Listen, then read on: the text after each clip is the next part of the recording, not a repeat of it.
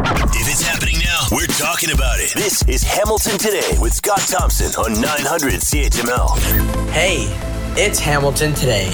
I'm Curtis Thompson, Scott's son. Will Weber is on the board. Will Erskine booking the guests. In the newsroom, Dave Woodard and Jen McQueen. Another warm one in the hammer today. Get outside and enjoy life before the bugs and allergies arrive. Here's Scott Thompson.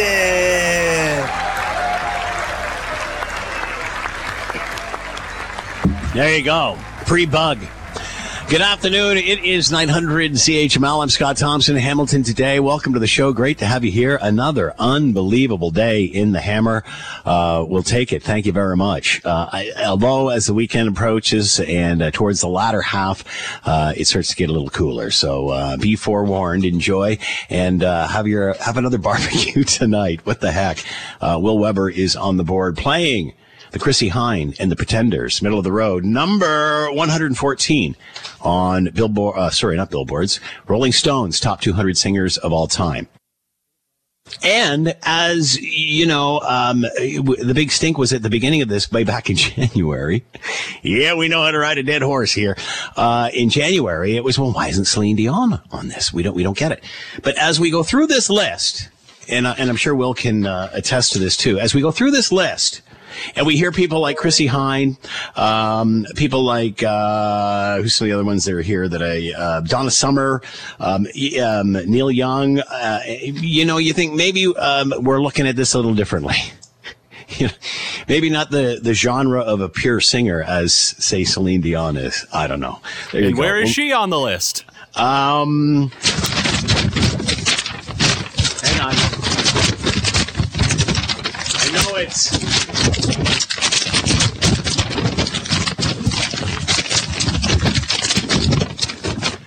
She's not on it. Oh, All right. come on, Americans. There you go. That's you know that's a good point. Perhaps it's well, although Neil Young's on it, like what the heck? All right, enough of that. Uh, I think I've just crumpled up my show sheet now.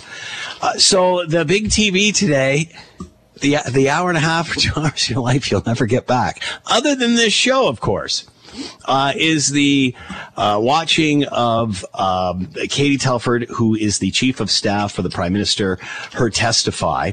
And uh, the funny thing is, is uh, depending on what side of the political spectrum you're on, uh, the pundits will say, there's nothing she's going to say. There's nothing she's going to say. There's nothing more we're going to find out about this. There's nothing more that we're going to, you know, uh, and, and then on the other, uh, side, they'll, they'll say, well, what she didn't say is, is, is valuable. So at the end of the day, I think this comes out even. I don't think anybody really, I don't think they changed anybody's opinion, but let's remember that the opinion was before all of this, that the majority of Canadians, both liberal and conservative, still want a public inquiry. So, uh, no, the needle wasn't really moved, but it needed to move in the liberals' favor in order to get them out of this mess.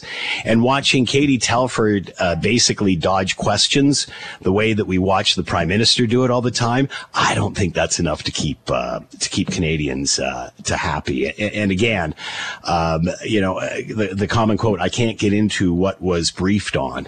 The question was never what they were briefed on; it's when the prime minister knew of all of this. And the fascinating takeaway from it all and it's very unfortunate that conservatives can't conduct themselves in a respectful way through one of these events and not end up looking like jerks. Uh, and you wonder why they don't win because they just keep shooting themselves in the foot. Uh, but I digress, and I'll talk about that a little later. Uh, you know, at the end of the day, uh, Katie Telford said nothing is ever kept from the prime minister, and he has said it was quoted today in uh, you know in in the media and and as well the prime minister has said in the past that he's aware he has many briefings all the time, and she said nothing is ever kept from him. So I, I guess out of this, and the conservatives asked this asked this in the very end, that we're just to assume that he knew because you you say you tell him everything, and it looks like the prime minister's office knew. So let's just assume he knew. I don't know. So uh, this certainly doesn't solve any issues. So I guess onto the public inquiry we're going to go. we're going to have to wait and see. First, want to play you a clip. Uh, this is from her opening opening statements. This is Katie Telford, Chief of Staff for the Prime Minister, about uh, actions being taken. What I can say here is this: when we receive intelligence briefings of any kind, we don't leave any stones unturned. We usually start by asking a lot of questions. Questions like How credible is the intelligence? Who else has been briefed? Who else needs to be briefed? What decisions are in front of decision makers? What actions have already been taken? What actions can be taken? And what authorities are needed to take them? Very often, they are not within the Prime Minister's or Cabinet's authorities.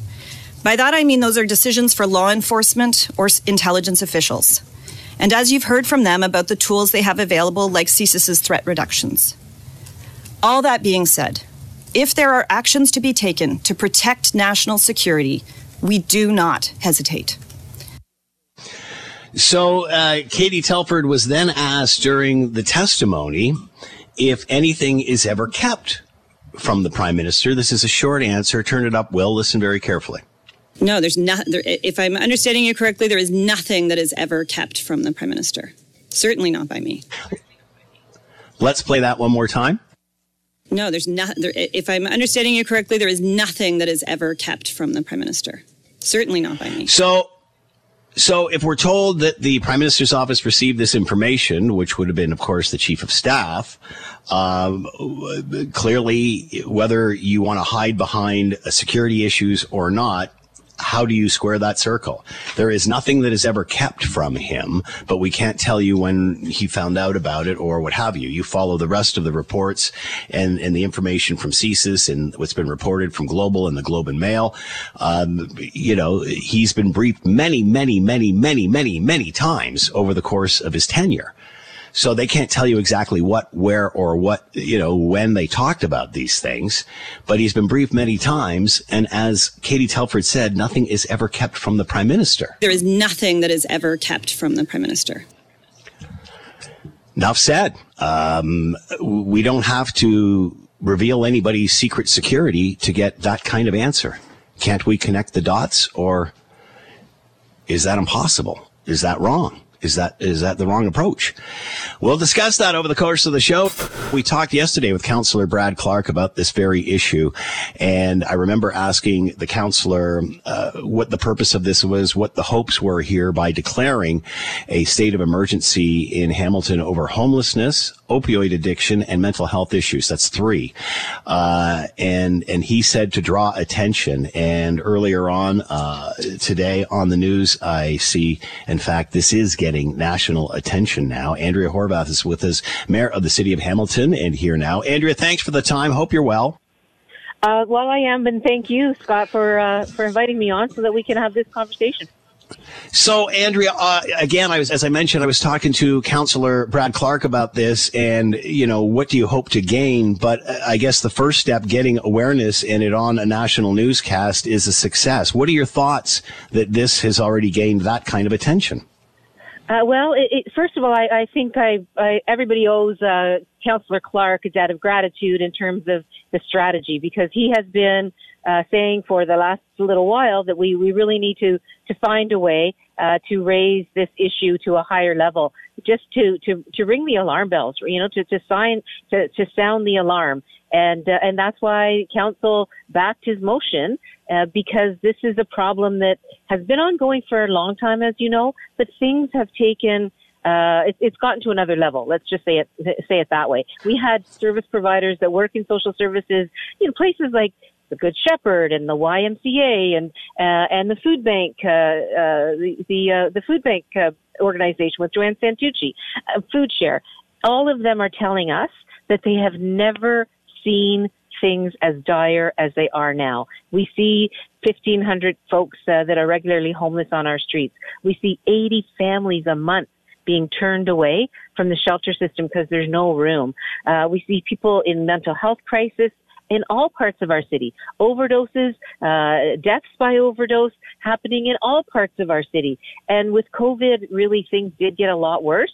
Uh, hmm. we were able to get some extra support during COVID, uh, but um, but but it's a new it's a new a new normal, I think, and it shouldn't be normal. And we shouldn't just accept it as normal. But we as a city can't afford all of the mental health supports, all of the healthcare, uh, you know, addiction supports. We can't afford to provide all of the housing and the supportive housing and the, the wraparound services. Those things don't belong on a property tax base. It, they belong on an income distribution tax base, which is what the provincial and federal governments provide. Uh, property taxes sh- shouldn't be paying for this. Now, having said that, we increased our housing uh, uh, investments by 30% over last year in this past budget. But that's not sustainable. Uh, we, we have to have the other orders of government uh, at the table and providing us with the help. And, and, as you mentioned, post pandemic, this has just exploded virtually across the country. Uh, we know that Hamilton's not the first to declare uh, states of emergency for this. Uh, Niagara, the, uh, the, same sort of thing. Is there anything the cities can do together? Is there anything uh, cities can learn from each other? You know, I'm thinking about, uh, you know, you, you just you, you watch the news. This is happening in major cities across the country, much like we did with healthcare. Is there any way we can zero in on this? Because this seems to be a problem that's happening uh, across the country. And as you said, post pandemic, it's just exploded. It seems. Are there solutions out there and and something to be learned there?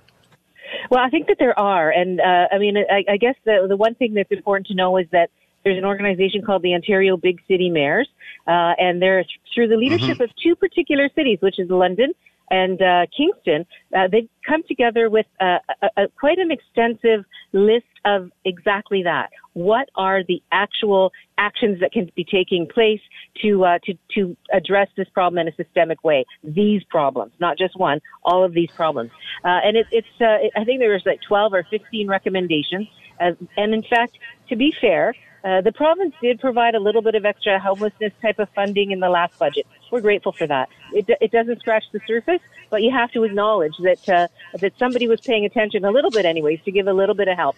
Uh, we Ontario City, uh, big city mayors uh, actually had invited uh, the Minister of Health to have this conversation because look, mental health and addiction that's that's a healthcare issue. You know, we we need we need the provincial healthcare dollars to help us uh, deal with that.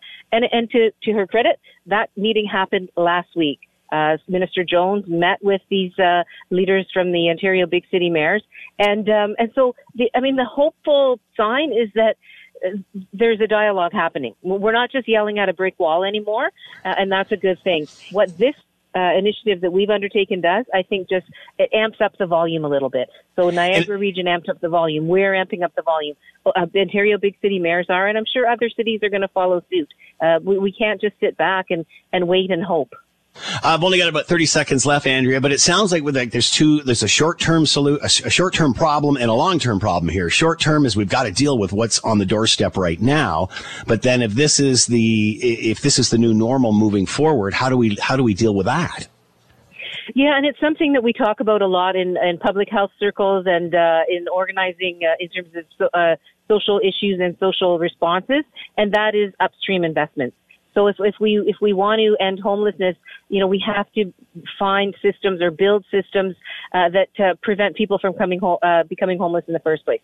So that means things like affordable housing. That means helping people who are, you know, really close to being able to afford their housing actually uh, have that extra little bit of help so that they don't lose their housing. So the, the other thing is how do we keep people in sustained uh, residency and, and sustained tenancies. And so Hamilton's doing some great work on that, and we're going to see uh, a, a, an investment uh, strategy coming forward, uh, as well as a, a kind of a, a, way to tackle practically some of these problems. It's a, housing investment road, roadmap, and it's coming this month. And so uh, you know, we'll put the we'll put the plan together, but we need support in financing of that plan. And and and you're right. These kinds of solutions they work in Hamilton, they'll work in London, they'll work in Kingston, they'll work in Toronto, and I dare say they'll work across the country. Uh, but they need to be financed.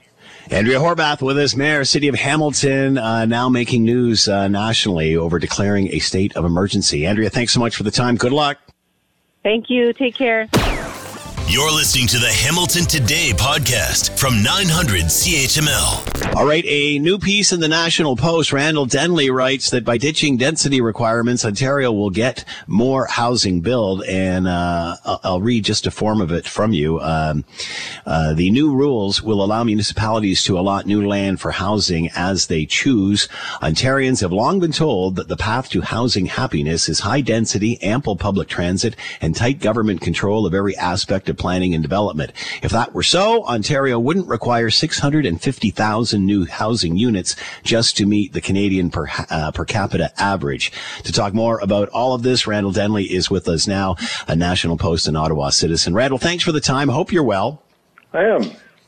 Explain how this is different today. Explain how uh, this could be a, a, positive move forward. So, about uh, 20 years, Scott planners have had a a vision of the future that doesn't really have much to do with the reality of Ontario today or the reality of what the city's been doing to develop over that period of time. But it is that, you know, world that you described there where everybody's supposed to live a certain way. You got to have tons of density. Why do we need the density? Well, so everyone can ride transit. Why does everyone have to ride transit? With cars, like you can't drive a car. And none of that really squares up too well with reality of suburban life, but you know, nevertheless, under the Liberals, they said, well, you know, you need 80 people. Every hectare of development's got to be 80 people, can't be less. So everything worked around that for the reasons I just described. But the focus of the Ford government is is really different. It's like we need housing, a lot of housing, and we're a little less worried about exactly what it's going to be like. We just need housing, which I think is very much in sync with what you know most people would think. So when you reduce the density requirement as they have to 50, and you say to municipalities, well, look, you know, if an area looks right for development, approve it for development. It's a lot different than the kind of official plan process that people in this world are used to, where you know, government planners uh, working in municipalities will study for years to determine what is exactly how many units of housing will we need and what types and where should they go exactly and what would be the perfect land to put that on. So then they send that to city councils and generally they say, okay, yeah, that, that's brilliant. We'll add those pieces of land, but no others. Because God forbid you would have more land available to, to develop than we might absolutely require. And yet, and you know, people turn around and say, well, well, how come this development land is so expensive? Well, when government says we're going to create an artificial shortage of something, yeah. of course, then it becomes expensive. I mean, the, the reality in a lot of parts of Ontario is that there's a lot of land, but we act like we're on some little island. Yeah, there's just so much to be had. We're PEI here. You know, we got and the other thing, potato fields and we plan yeah. too much, we're going to be into the ocean. It, it's uh, just not a realistic approach. Whereas this, I think, is a much more uh, reasonable way to proceed and more in sync with what people want and people looking for housing. And it seems that this is less of the extremes because I think many thought that oh, all we have to do is just infill in the urban areas and this will solve the problem. And clearly that's not the case. We, you know, no, when, where it's available to, where it's available to do that, absolutely. But we need to also do the opposite as well. Are we finally realizing that? Yes, I think the government's got a good grip on this at last. They've been kind of moving in this direction for a couple of years, but now they're making it official. And like, I have nothing against infill you know, it, it's part of the solution. Yeah. But you're never going to get big numbers quickly out of infill. And the government says, hey, we need, you know, one and a half million homes over 10 years. It's highly unlikely they're going to meet that target. And even if they did, they're still not going to keep up with demand. But, you know, good to have a target, I guess. But you're not going to get that kind of housing volume if you're looking for sort of niche developers who might, you know, gather up two or three properties and then put six or eight units on them, or you know, somebody might tear down some old building and put up a condo building. Those things all add something, mm-hmm. but they don't add volume the way that you typically get out of suburban development, where you know, developer's got 100, 150 acres and he's going to build a neighborhood with a lot of houses in it. because our development industry is primarily geared to doing that. Remember, the ta- city of Ottawa was, you know, they're deep into this whole 15 minute intensification world. And in, you know, in their minds, well, you know, all kinds of uh, little six unit apartment buildings are going to pop Yeah. up all over the city. This is going to be great. But when I wrote about that and talked to people in the actual development industry, they said, well, hardly anybody does that because the economics of it Yeah. don't make sense. It costs so much to acquire the land, tear down what's on there, and then when you go to government for all your approvals and Yeah. fees that you're placing, okay, you got six units. You're going to pay the same as somebody who's got 200 units because, oh, it's a project, you know, got to pay your fees. So it just, there isn't a real demand for it on the part of builders. And I think if there was a huge demand for it on the part of the public, we'd probably see it. And as you said, I mean, that's not going to solve the problem. It's only one spoke in the wheel. You bring up something else a little earlier on, and you talked about electric vehicles. And obviously, I read the, the paragraph out of your column there about how this is what c- cities were supposed to look like 20, 30 years ago. This is what we were aiming for.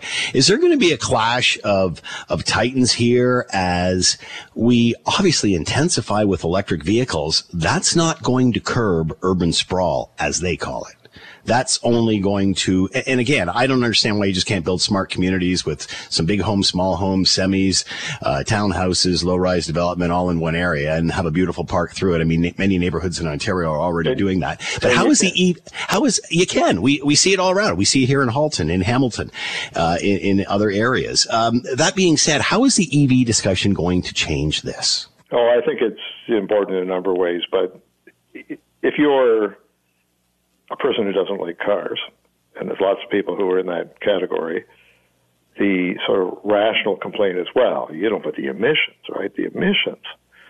So once you take emissions out of the picture, as we're gradually doing, mm-hmm. then well, okay, well, what is the complaint? Well, you know, cars. okay, but you know, the car is the greatest personal mobility device that we've ever had. yeah Personally, I don't want my mobility to be controlled by somebody who works at City Hall who says, okay, we're going to run transit uh, in these locations at these times to these destinations. So try to make your life marry up with that, as opposed to I'm going to go and get my car and I'm going to go to the places I need to go. That's how most people live their lives. It's great if you live in a neighborhood where you don't have to do that. We haven't built those kind of neighborhoods for a very long time. So, you know, again, I think it's reality, but we'll still see opposition to cars even when there isn't yeah a single gas powered vehicle on the road because they're seen as wrong by some people. You should walk, you should ride your bike. Those are the good ways to get around. Well, you know, when most of it, I don't know about you, but I've never been able to live really close to where I work. I've, you know, my job has dictated where I've been, where I've had to go, not where I want to go. That's just the realities of life. Unfortunately, Randall, we're right out of time. Great topic. We'll chat again. Randall Denley Okay. in the National Post, an Ottawa citizen, Ontario ditching, uh, ditching density requirements will get more housing built. Thank you, Randall. This is Hamilton Today with Scott Thompson. If I'm understanding you correctly, there is nothing that is ever kept from the Prime Minister. Hamilton's News Today's Talk. 900 CHML. All right, um, waiting. Uh, yeah, it is an hour and a half of your life that perhaps you'll never get back. But uh, been watching Katie Telford testify in front of committee today in regard to Chinese uh, Communist Party interference in elections in Canada two times, and interesting watching it because no matter what question was asked, uh, I can't get into what he was briefed on or when, but then ending off with the clip that we just played, nothing is ever kept from the prime minister. There is certainly nothing well- that is ever kept from the Prime Minister. There is nothing that is ever kept from the Prime Minister. So um, with that, uh, I can't get into what he was briefed on, but nothing is kept from him. Uh, from him, it's been well documented uh, for a few years, as through whether it's through media or CSIS or or Globe and Mail, what have you, that that these concerns have been raised. So from that, are we to assume, although we're not getting the exact times and days? That, yeah, he knew about it. Let's bring in Charles Burton, Senior Fellow, Center for Advancing Canada's Interest Abroad at the Macdonald Laurier Institute. Charles, hope you're doing well this Friday. It's good to speak with you, Scott. It is a beautiful Friday. So, what are your thoughts on what we saw this afternoon? Well, you know, we wanted to find out what the prime minister knew, when he knew it, and uh, what he did about it. And if nothing, why not? And, you know, we didn't get any further on that one. You know, Miss Telford wouldn't comment on the, the documents except to make one comment on one of the documents that that the document that said that Beijing had given money to 11 federal election candidates and numerous Beijing operatives uh, who worked as campaign staffers in 2019 is not accurate. So, you know, she won't tell you anything about documents, but she's prepared to tell you that that one is not accurate. And, uh, you know, she wasn't sure that she should appear before the committee, but she said, I want Parliament to work, and that's why I came. But I mean, if this is Parliament working over two and a half hours of getting a big nothing burger out of her, I don't think it's working very well. And she gave the impression that she appeared willingly, but you know, Parliament was going to yeah, was going to yeah. compel her to testify, so it wasn't like she was doing it out of the goodness of her heart. But you know, it still leaves open all the questions about why we haven't done anything about Chinese election interference, despite having known about it for a long time. You know, no Chinese diplomats expelled, none of their agents involved in in campaign financing fraud brought to account before a court of law. You know, we're still we're still nowhere in trying to figure out exactly why things have not been resolved and why the government is so reluctant to give us any kind of detail about what they knew, when they knew it, and why they didn't act on it. Is, you know, I can certainly see, Charles, the need to know that, but the fact that nothing that comes to her attention doesn't get to him or the prime minister's office doesn't get to him.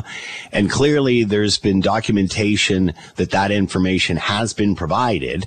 Uh, the only thing really we don't know is when he knew about it. But is, are, is it naive to say if you connect the dots, he knew about it? Well, I mean, I think that uh, it's most likely he knew about it. She was certainly making a big point about how the prime minister absolutely reads everything that comes across his desk. Right. I don't know how she knows that, but uh, you know, assuming that he does, and assuming that that uh, this would have been highlighted to him, including the concerns about Michael Chan um, as you know the campaign director for Mary Ng, and about uh, Han Dong, should have surely have been brought to his attention. And if they weren't brought to his attention, then there's something seriously wrong in our intelligence reporting structure, and that would be worthy of uh, bringing a bit of transparency on. But let's assume that the prime minister was alerted to very, very serious allegations.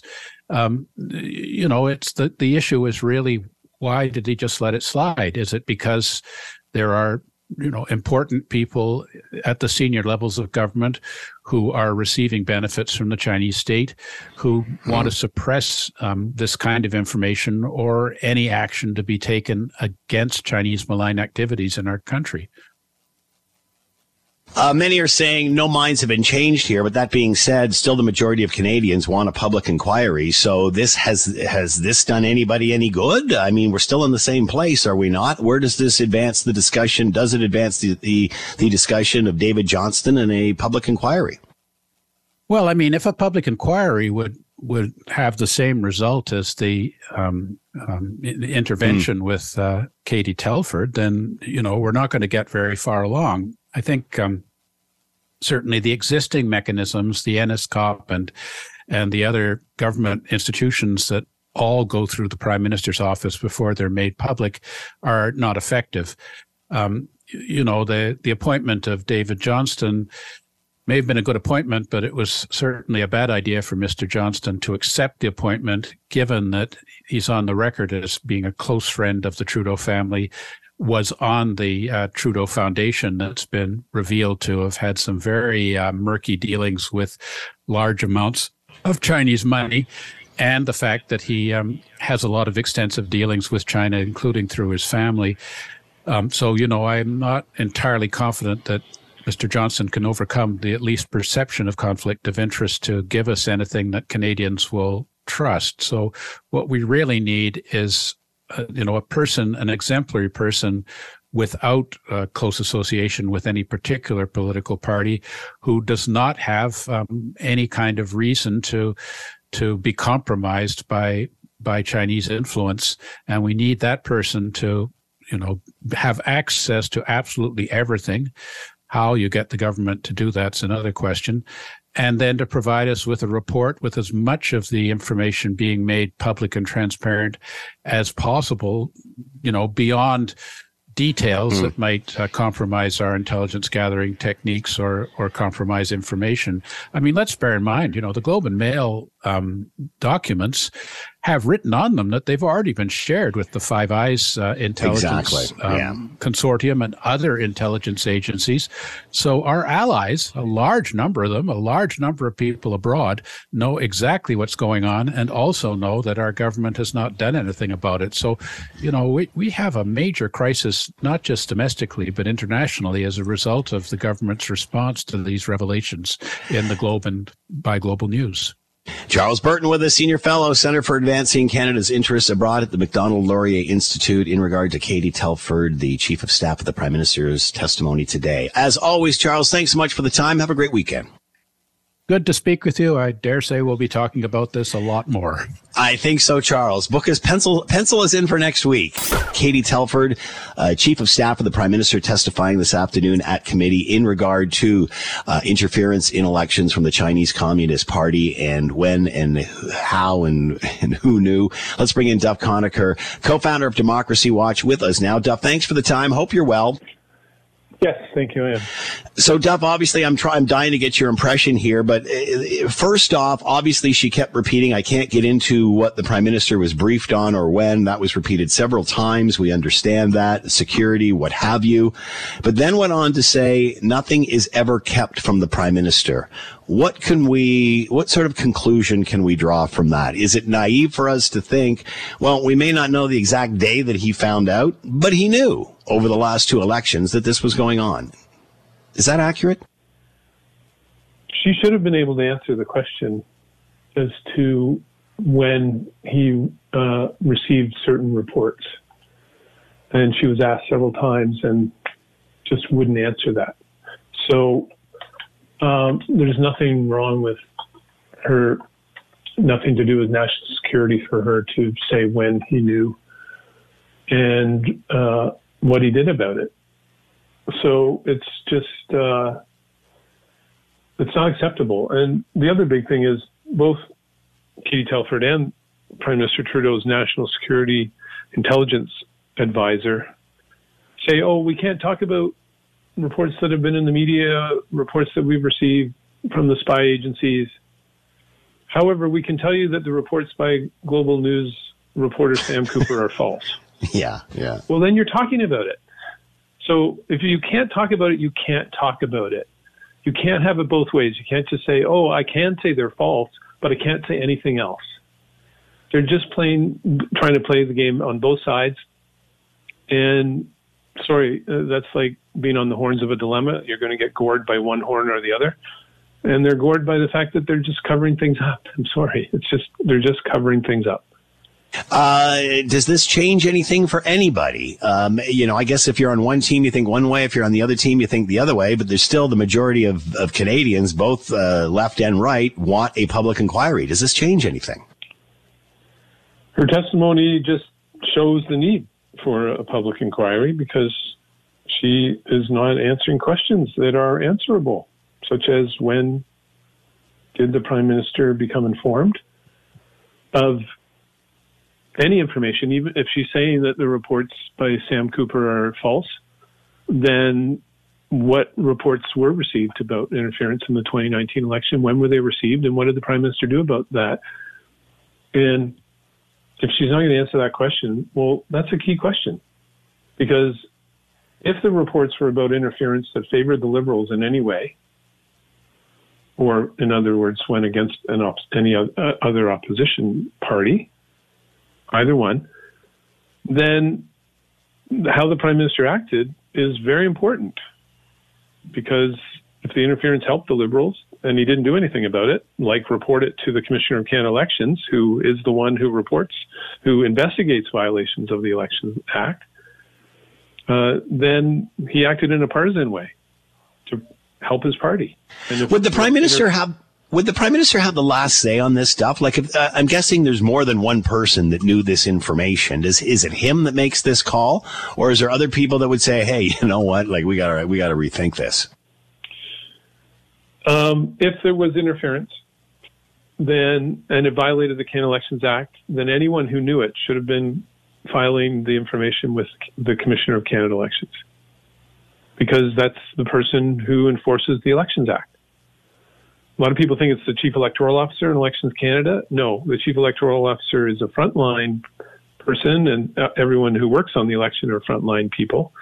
But the person who actually does investigations and can prosecute people for violating the Canada Elections Act is the, Commissioner of Canada Elections. So if CSIS had good information, given the Commissioner of Canada Elections was part of the whole security protocol to, to prevent foreign interference, then any information they had on any interference that that uh, raised the uh, likely probability that the Canada Elections Act had been violated should have been passed on to the Commissioner of Canada Elections. We don't know whether it was. That's why Democracy Watch filed a complaint with the Commissioner of Canada Elections based on the media reports of interference because we think that information in the media reports is gives her reason hmm. to fully investigate, which means also asking CSIS do you have information to back up these media reports and give it to me? Uh, because I have the clearance and the authority to be investigating. So what what happens now, Duff? What's next? We got about thirty seconds left. What where does this go now?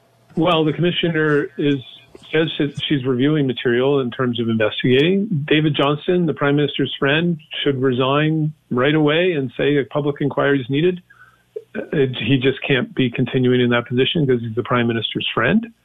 Uh, and hopefully that's what happens. Otherwise, just more delay, more people coming before committee who are going to fudge things and cover it up. And David Johnston reporting at the end of May about his friend Prime Minister Trudeau and what he did and what should be done now, which is all unacceptable. We need an inquiry, or we need a, a, or we need a committee doing the inquiry, which they can, and they can get full security clearance to do it. All right, Duff Conacher with us, co-founder of Democracy Watch, uh, after Katie Telford's testimony today at committee. Uh, Duff, as always, thanks for the time. Be well. You too. You're listening to the Hamilton Today podcast from 900 CHML. You may have seen some of the coverage of uh, the protests and such that are going on uh, in and around uh, parts of France in regard to their retirement age. Uh, current government trying to raise the retirement age from 62 to 64. Yes, you heard me correctly. 62 to 64. And it's creating a lot of havoc. To talk more about all this, Tony Keller is with us, editorial page editor for the Globe and Mail uh, in Toronto. And the current column is France is having a pension crisis. Why isn't Canada? And Tony is with us now. Tony, thanks for the time. I hope you're doing well. I'm great. Good to, good to be here. Let me ask this question, Tony, before we get to your piece right off the bat. Could Canada afford to let us retire at 62? We could afford just about anything if we were willing to pay for it. So, yeah, the answer is yes. Uh, and in fact, lots of people do retire at 62 or 60 yep. or even 55. But uh, you better you better save a lot of money, uh, pay pay very high premiums, et cetera, et cetera, to be able to do that. So why is France having this issue now? Uh, is this just too rich a a, a plan for them? Uh, and obviously, people are living a lot longer than they used to, and a lot of these were drawn up. Why is why is this causing so much conflict in France? Yeah, you just put your finger on one part of it, which is people do live a lot longer than they did when these pension schemes were dreamed up in the 1950s and 1960s. And at the same time, uh, everyone's having been having fewer children since the 1960s. So you put those two together, you've essentially got uh, more and more people of retirement age and fewer and fewer people of working age.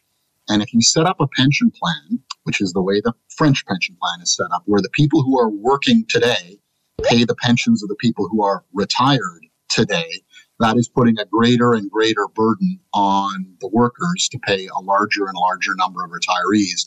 And it becomes more and more expensive and, and, and more and more difficult to sustain that, especially because France has a really generous pension scheme with very big pensions and very early retirement ages.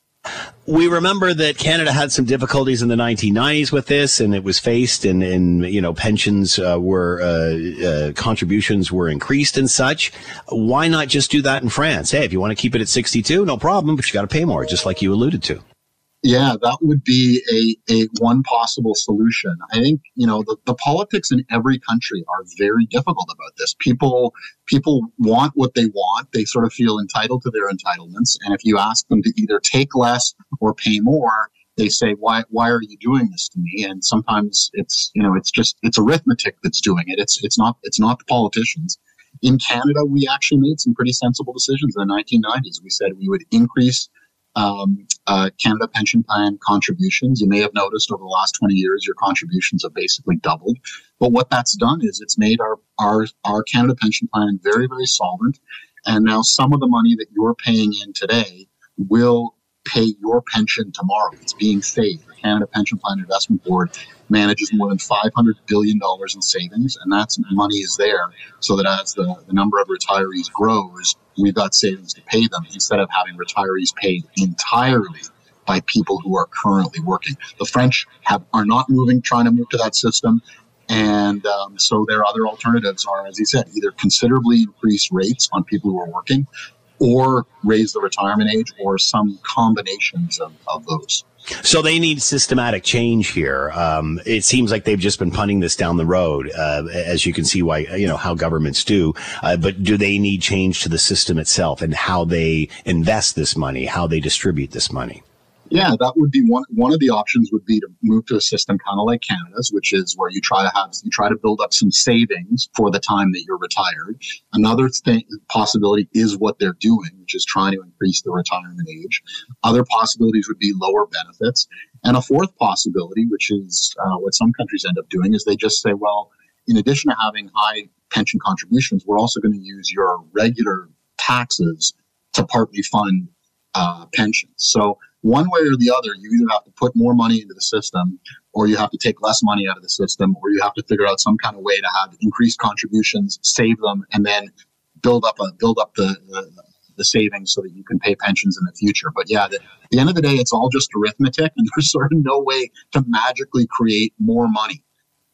Um, many of us on this side of the pond will say, well, gee whiz, that's pretty generous and not feel too sorry for them. Yet that being said, if you've got plans in place and now those are being changed, I can understand why people would be upset. Is there any way for them to grandfather this in and get through it and stop the protests, but, but at least alleviate or try to, to solve the problem? Yeah, it seems like a lot of what's driving the protest, eh, a lot of the people who are driving the protest in France are actually quite young. There seem to be a lot of people in their 20s and 30s on the streets. So they're not people who are about to retire. This is not a case of saying to someone who's who's 62, yeah. you, you have to immediately keep working two years. They are trying to stretch it out over a few years. But understandably, a lot of the people who are upset about it are, are, are younger people who are just thinking, well, 20 years from now, 30 years from now, 40 years from now, when I retire, um, is you know is my pension going to be there? Are they going to make me retire later? What other uh, costs are they going to impose on me? And the truth is, if you're worried about that in Canada, um, you shouldn't be. The Canada Pension Plan is going to be there. If you're in your 20s today, or your 30s, or your 40s, the Canada Pension Plan is going to be there 20 years mm. from now, 30 years from now, 40 years from now. It does not have uh, a problem. It's it's actually quite well run. It's got the savings. The actuaries have looked at it. It's in good shape uh, we're in we're in much better condition than France. It's it's a re- kind of remarkable good news story that nobody talks about because it's good news. And there's lots of examples, whether it's here or in Europe, of this happening. So France has just got to look to its neighbors or other people who are doing it the right way. I think that's that's actually a good point because yeah, there are other countries that have somewhat higher retirement ages. There are countries like Canada that have said well, we've got a pretty flexible retirement age. Like in Canada, you can take Canada pension plan as early as 60, or you yeah. can take it as late as 70. If you take it early, you get a lot less. If you take it later, you get a lot more. So we're trying mm-hmm. to incentivize you uh, to take it later and to keep and to keep paying in.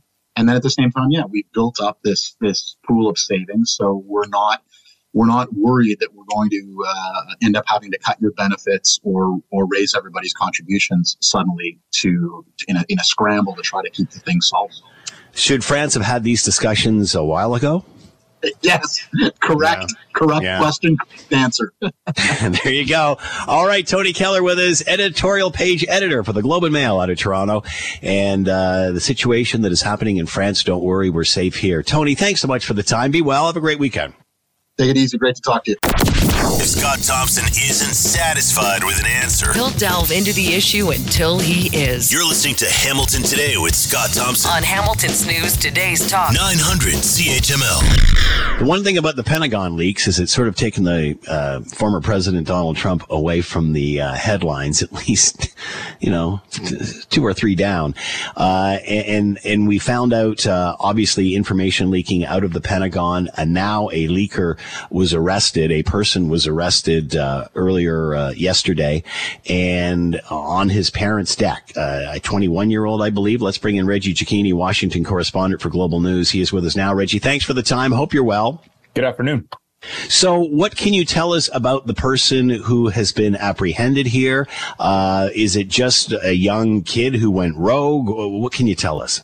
So this is a uh, this is a member of the U.S. military. He is a 21 year old uh, from the Air National Guard. He worked directly with uh, much of the classified information that was uh, released and and kind of rewritten and posted publicly. Uh, the kind of broader part of that that people are focusing in on is yes, he was 21 years old and was kind of close to a lot of the sensitive information. What we understand now is that he was not a part of the kind of group within the military that would be processing and packaging up this sensitive material for other members of the military, senior leaders of the military. He was more linked to the maintenance of the secure servers, uh, but in that sense, still had access to the sensitive material. So it is raising questions here about why so many people may have an ability to access this, this information, but it wasn't just some 21 year old from, you know, someone's basement right. accessing the information. This is somebody who had actual access to it. So obviously now the question is, uh, with procedure, should this, this person at this level have had that sort of access? Yes, uh, this the the question has been raised. Should somebody, you know, be able to access the material? But at the same time, the question is, well, how can somebody keep a server secure if they don't have access to that information? And then the third part of that is, well, why do we have people of a certain age? Why are these 21 year olds? Why are these people that are still very freshmen in the military being put into these positions where this could happen? Now, you know, that detracts from the matter that this could be uh, somebody of any age who puts this information out there, but mm-hmm. it is raising questions. And the Biden administration is facing some serious pushback now from Republicans about the fact that so much sensitive material has been in the hands of so many different people now what are the broader implications going to be? So, what exactly did he do, Reggie? So, what we understand, at least from this kind of obscure group that he was a part of, or at least led in this social platform on on the site Discord, uh, he had access to this information and he didn't want to print it at least in the office, or send it from within the office because that's traceable. Uh, so we understand from his friends and from reporting in some of the American newspapers uh, that he would take information home with him. He would take pictures of the document, or he would rewrite the documents. He would post them online. And according to the the social circle that he kept of a couple of dozen people, this was simply to keep people in the loop. This is a group of people who felt that trust uh, was being breached here by the government by keeping things from the public, but at the same time, it doesn't appear that this was, uh, you know, that this was intended to go as far as it did or be spread as wide. But, you know, obviously putting something on the internet, it's really hard to control where that is going to go. But again, this speaks to the much larger issue of what is the fallout going to be from what this one person did, and are there others who may be involved? So, uh, getting back to what you were saying, Reggie, what's what was his motive here? Was did, did he think he was doing good here or or evil? Well, I mean, look, there's there's there's no motive at least as of yet. Prosecutors haven't assigned um, a motive to this, you know, alleged security breach, um, and you know, even those who were trying to figure it out. Uh, they say that the, the, behavior just, you know, is, is a little bit out there and, and they're not able to kind of pinpoint precisely what was going on. Again, according to the people who were in this group on, on, on Discord, um, this was simply to try and keep people in the loop, but it does, it does raise, you know, kind of that question of, according to authorities, he did search the word leak on his government computer within days of this being reported publicly. So did he understand hmm. that this was becoming a problem? That's a part of the investigation now. Wow, it's um, it's hard to believe that uh, this could have happened just because someone wasn't educated enough or wasn't smart enough to realize that what they were doing was very wrong. Uh, and and I mean, and when we talk about the broad implications of something that could be considered wrong, um, I mean, there are many of them. Look, this this has kind of drawn the matter of the Ukraine war into uh, yeah. an alleged or this this leak investigation now, showing how far the U.S. was able to get into Russian intelligence, questioning whether or not Ukraine would be able to actually maintain its posture and position as it pushes back on Ukraine. I was just with uh, Deputy Prime Minister Chrystia Freeland uh, a couple of hours ago, uh, and she dismissed some of the kind of thought process that is alleged in these leaks to say, look, no, Ukraine has the backing of uh, of the world, and it will continue to move forward. So this goes far beyond just the borders of the United States. There is a much broader global uh, concern here for what could be now in the hands of the wrong people. Uh, any idea what kind of penalty this person's going to be facing for this? Well, I mean, look, he he's been charged uh, with a number of charges from the Justice Department, uh, and and you know, from what I understand, it is about ten years per charge, and that could be per document. We don't know if things would be concurrent mm. or if they would be, um, you know, uh, uh, running consecutively. Uh, we also don't know if this is going to move into military court. This is all kind of moving very quickly since this was uncovered yesterday. So we know that this is in the hands of the Justice Justice Department, whether or not it remains a civilian matter, that's something that the courts are going to have to decide. Reggie Cecchini with us, Washington correspondent for Global News. Pentagon leaks and an arrest has been made. Reggie, as always, thanks so much for the time. Have a great weekend. Thank you. You're listening to the Hamilton Today podcast from 900 CHML. Joining us now to talk about Katie Telford, Chief of Staff for the Prime Minister, testifying today at committee in regard to interference in elections from the Chinese Communist Party. Tim Powers with us now, Chairman Summa Strategies and Managing Director of Abacus Data. And with us now, Tim, thanks for the time. I hope you're enjoying the sunshine. Scott, I was just outside and I'm inside right now just for seven minutes to talk to you about the thrilling testimony today. Well, that is fabulous because it gets you out of the sun during this hot period of the yeah, day. I so want, I think yeah, I'm only helping your health. I, you know, I'm a ginger guy. I can't get a sunburn. So let me ask you this because I've been trying to digest this uh, all afternoon. Um, over and over, we kept hearing from Katie Telford, and this was, I guess, expected. I can't talk anything about what the prime minister was briefed on on or when. I get that. But then followed up and said in the clip we just heard the little abbreviation of nothing is ever kept from him by me. So that being said, you follow the timelines when everybody knew what and all of this started to break, whether it's CSIS, whether it's the media, whoever. Uh, is it safe to say that although we don't know the exact time when, he knew about this when those other security people or whoever would have known about this. Is it naive to think that? I think he knew about something. I guess we don't know what the this is, right? I was what, and I, and I take. Okay, this, let me let let me interrupt right there because I, I, I don't get. I just want to uh, I want to get my point out, and that is, um, we don't know what we don't know whatever we don't know this that or whatever. But at the end of the day, should he not have if he didn't? I, uh, yeah, I mean, effectively, yes, if there was something there. I, I well, again, let me just say this, and I think this is yep. probably the most reliable thing that came out of this. I don't, I'm not inferring that Katie Telford wasn't telling the truth. I mean, she was using uh, the security shield, and by that I mean the fact that you uh, uh, that she uh, was saying that you know so much of this information was under the top various security acts she couldn't speak about them, but what I what I'm meaning is the, the thing that I got out of this is the fact, and I think she wants us to hang our, our thoughts on this, that the um, uh, you get a lot of intelligence. She said some of it's right, other bits of it are proven wrong, and it comes in bits and pieces. And I'm paraphrasing here; it's hard to interpret. So that was interesting for me because that looks like that's what their defense is going to be if we ever get to a place, Scott, where, you know, on this date at this time, the prime minister was briefed. And uh, they can say, well, yeah, he may have been briefed, but, you know, we didn't believe it to be reliable intelligence based on X, Y, and Z. It, it just gets more complicated, I think, which I don't know if that helps or hurts them. Um, but today was not overly revelatory, as I said to you last week, from my perspective.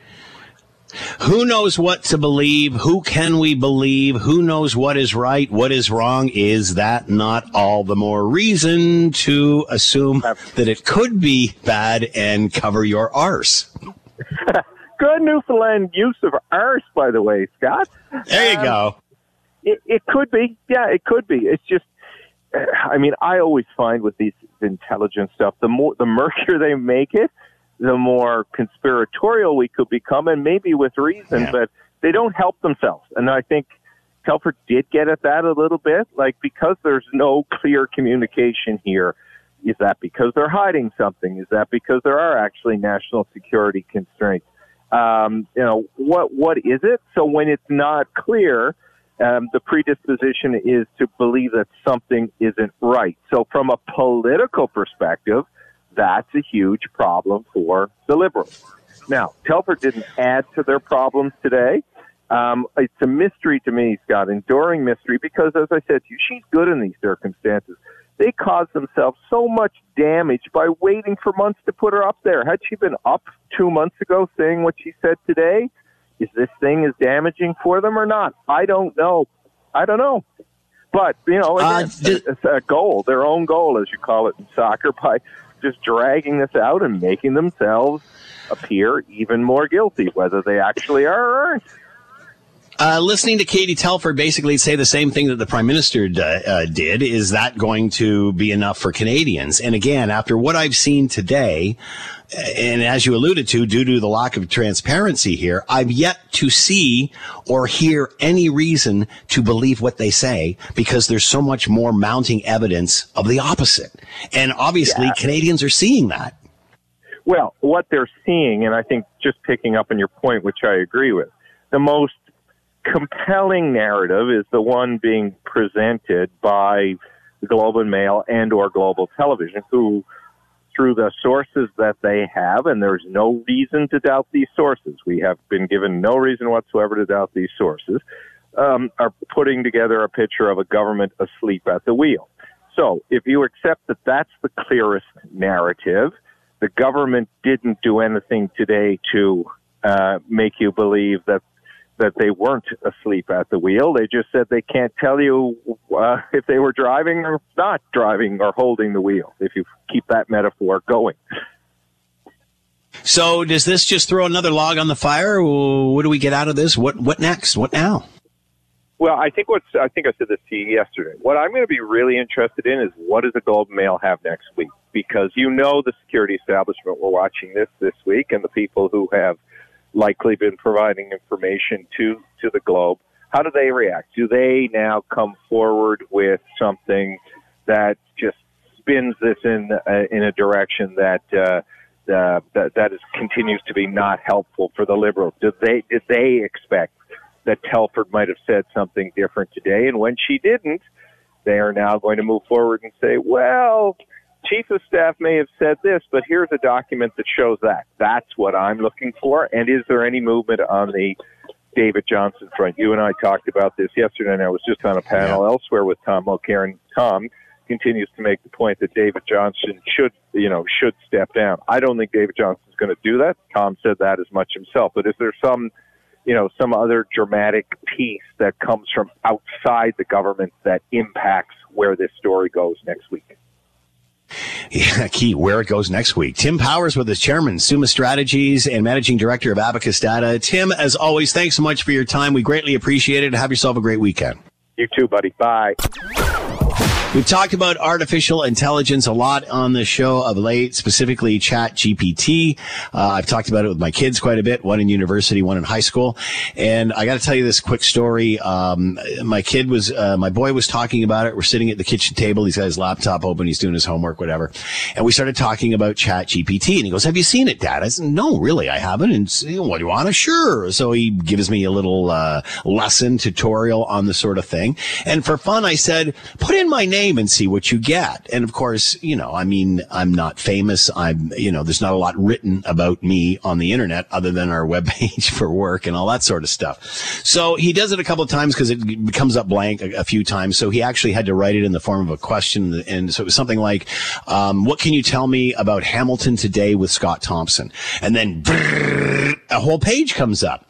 Very well written. And my, my kid was quite impressed because uh, it went on to say how uh, Scott Thompson uh, works at 900 CHML, uh, and he's one of the uh, you know well-known personalities, radio personalities in Canada. It actually blew up my head quite a bit, and I'm you know, and the kid was impressed and everything. And then he went on to uh, read, um, you know, and he, he he does noon to three at CHML, and of course I don't do noon to three anymore. I do three till six. So I said, well, that that's a mistake. And then he keeps reading on, and uh, Scott Thompson is also a famous comedian uh, from the Kids in the Hall and then does a little thing on that. Then it also uh, does a thing about Hamilton Today and how Hamilton Today is a great Broadway musical. So, uh, with a page and one little question into Chat GPT, I think I gave my kid one of the greatest lessons in what to be aware of if you ever use these devices. In other words, I got like a page, maybe three quarters of a page on the show and myself. And out of the three main points they mentioned, only one of them was accurate and two were fake. They were different Scott Thompson. Well, one was a different Scott Thompson, uh, that being the guy from the Kids in the Hall, the comedian. The other one, uh, relating the show to a the Hamilton musical on Broadway. So one third of it was accurate. So we're we're very much confused and and and wondering what this leads for the, where this leads in the future. Uh, we've literally heard this can be used in any industry, virtually in any situation, and and it's amazing. But it's like the old story, garbage in, garbage out. How will this affect our life moving forward, specifically around journalism and what we're seeing now with the media? Let's bring in Jeffrey Dvorkin, senior fellow at Massey College, former director of journalism at the University of Toronto Scarborough, author of Trusting the News in a Digital, a Digital Age. He's with us now. Jeff, thanks for the time. I hope you're well. I'm well. Thank you, Scott, for inviting me. How concerned are you about AI and journalism in general? Well, I don't think we should panic too soon or too often, but I think there's something serious going on right now. And a number of businesses and especially investors are pouring millions and millions and millions of dollars into research into AI and where it could lead and how it could be made profitable at every level, not just in journalism, but in universities yep. and in entertainment. And it's just, uh, it's astonishing. And I'm seeing, I just in preparation for our chat today, Chat GPT, uh, I, I started doing a little research myself. And in the Financial Times of London, a, a writer called Ian Hogarth talked about how there are now, we're facing a kind of catastrophic risk scenario on the one hand, we are seeing people um, in various media organizations and in academia saying that oh, all this is positive for humanity, but we'll always have control, and we must not. Uh, we must not we must distinguish rather between the performance of artificial intelligence and competence and as you just mentioned there were a number of misinformations mm-hmm. about when we when they search for your name and i think that that's going to be very interesting an article in the guardian today because the brits are really fascinated by this uh, an article in the guardian today said that there are a number of articles appearing on the internet allegedly being written by guardian reporters which are complete fabrications hmm. from uh, chat GPT people who have decided, well, let's do a story in the Guardian manner and then post it. And so we're seeing a lot of misinformation and disinformation. And part of the problem here, I think, is in the same way that media organizations raced to get a hold of digital culture and digital technology because they saw this as a way of making more money and doing what they do in a more cost effective way. And so there have been a number of there have been a number of people who have said, let's slow down for six months. And a petition was drawn up, including Elon Musk, Steve Wozniak from, from Google, Gary Marcus, put out a petition, said, let's slow down for six months and figure this out. And it turned out that some of the signatures on that petition were fake. Oh So, man. You know, who can who can you trust is Yeah. is still the right question. And I think that one of the things that uh, we're seeing now in different parts of the world, in Kuwait, the evening news or the television news service in Kuwait has a uh, a, a- woman who's not real, who's delivering the news 24 7 uh, and and doing it very competently, whether it's uh, can be validated or not is another question. But she's not real. She she's she just is on the air doing the news. And she started off by saying, please tell us what kind of information you'd like us to provide, and we will provide it. Well, I think this this the implications of that sort of thing, because she never takes a holiday, she's always on the air, she looks terrific, and and uh, people are watching her or watching it.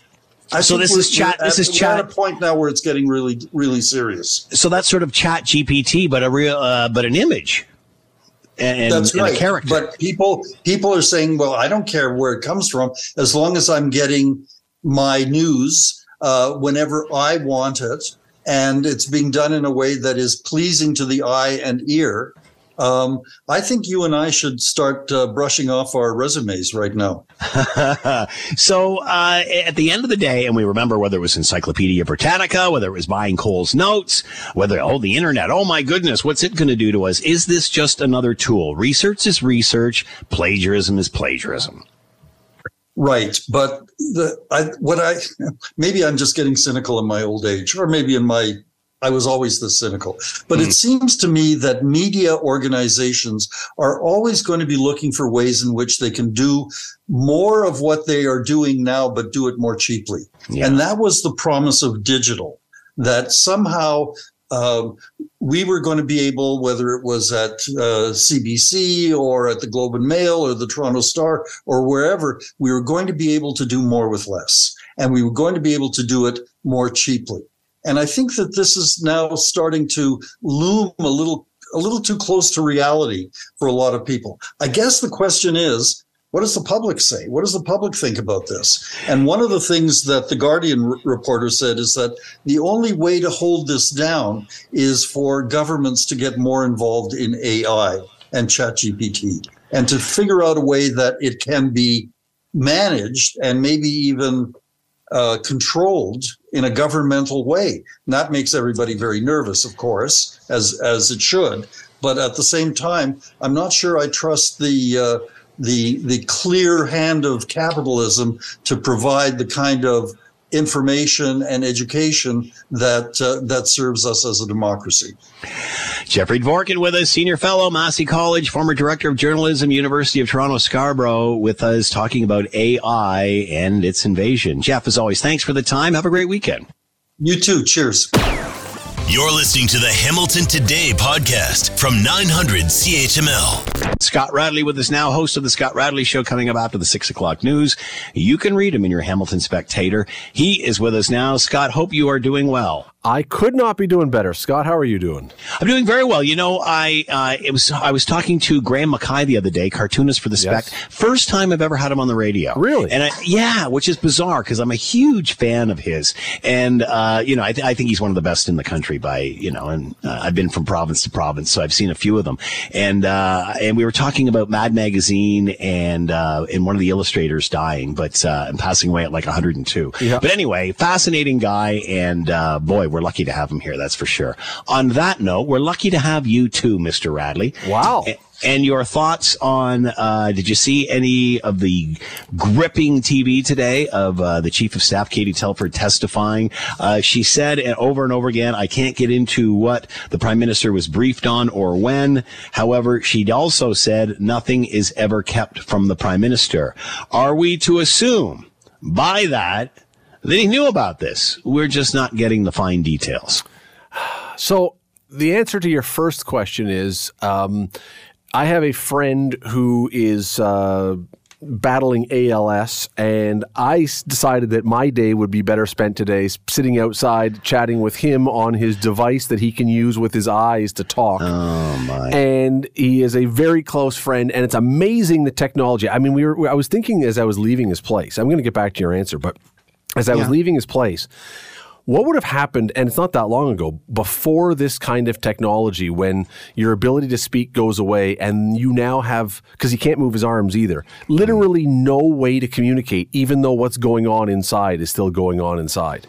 It's like the technology, it's unbelievable. So I decided that spending time with him was far more useful than what I had predicted was Good going to be what happened, which was that she was going to come in and find some you know thing where she goes well i can't tell you this i'm not allowed to speak to this i can't i mean uh, is there is there a single person on planet earth who really thought she was going to come in and No, answer the all. questions No. there was there was never a chance that this was going to happen. And this, Scott, is the problem with what David Johnston is now going to be facing. He's got the exact same thing. The government is going to say, "Well, we can't answer because this is classified." And then what's he going to do? Yeah, exactly. And- and, well, that's the ne- that's what a lot of the people I've been talking to today are saying. Is to be interesting to see what David Johnston does and if he backs out of this. Um, Well, I don't know if he's going to back out. I, I mean, whether he backs or out just or pass not. it, just pass it to a public inquiry and get it over with. That see, so here's the tricky part because uh, regardless, one way or another, today I think was the, um, and again, I, I didn't watch the whole thing, but I've caught enough of it since I've been driving and listening and. I, I think what we're seeing today was the appetizer for a public inquiry or a raconteur or rapporteur or whatever the heck he is. Um, it's all going to be, well, this is classified. We can't talk about it. We can't help you out with this. I'm sorry. We are going to, when this whole thing is over, having spent surely millions of dollars chasing this, we will be right back where we started with absolutely no answers. If I will, I will sit here and apologize and say I was wrong if I'm wrong uh, months from now. But I will bet you that we will have moved not an inch from where we are today. Let me answer that. Uh, I think you are possibly correct in that uh, the public will not know any more information. But the difference is if you have a public inquiry as opposed to this fiasco we're watching here with this committee, uh, where there's all kinds of partisan politics going on. The people are sworn to secrecy. They go in. We've got all the teams there. Then they come out and they say yay or nay. Uh, I'm confident with that as a Canadian. All I don't need to know the deep dark secret, but I need to know that there's equal representation from everybody in that room, and the liberals aren't running the show as they are now. Okay, so you're okay if see the, the the only way we would ever get anywhere with this is to have a, an inquiry, but I think the only way to do it would be a private inquiry where this information could be said behind closed doors. Yeah. And but then then see I don't think that that is going to resolve anything Yeah. because then How do you know they're not keeping the secret from how, us? right? Yeah, so so yeah, then so then if the if the person who's in charge sides with the government, those who don't like the government are going to say, "Oh, it's a cover up." And if they don't side with the government and say that Trudeau's at fault, they're going to say, "Oh, he was a partisan. He was just out to get the government." So you can't move the needle on this one. You know, uh, I think we got to be really careful that we don't fall into the trap that a lot of these extremists are trying to get us to fall into. Is that because I saw one politician come out and say, "Well, you know, what if we did this and the answer wasn't to what some people uh, would like? Then they're going to not believe the answer anyway." And that's BS because the majority of Canadians, if a judge or a jury or whatever, our institutions say something, will believe them. And that kind of garbage, like this politician said about, well, the, the decision goes this way, then the other one's not going to do it, and if that goes that way, the other one's not going to do. That just cloudies the water. No, we have trust in our institutions. Mostly. Let's build that trust instead of cracking it down just to, you know, fulfill our own agenda. Can I make one other suggestion though? That Yep. where this thing more than likely will end up being decided is if any of the reporters who are covering this very closely find something else that becomes indisputable, or if documents somehow end up in the public square that you can look and it's a document as opposed to a source. Because I know everyone says, well, you know, sources. Well, who are the sources? Well, you know what? Back in Watergate, we didn't know who the source was, but the source was okay. The source brought down the White House. So, Yeah. but if there is a document or if there is something that would somehow end up in the public square, that is somewhere inquiry or public hearing or whatever, that's where this thing probably ends up being decided. And short of that, as I say, I just, I have, Scott, I have zero faith that anybody is going to move off their position. Those who are supporters of the government are not moving. Those who hate the government are not moving.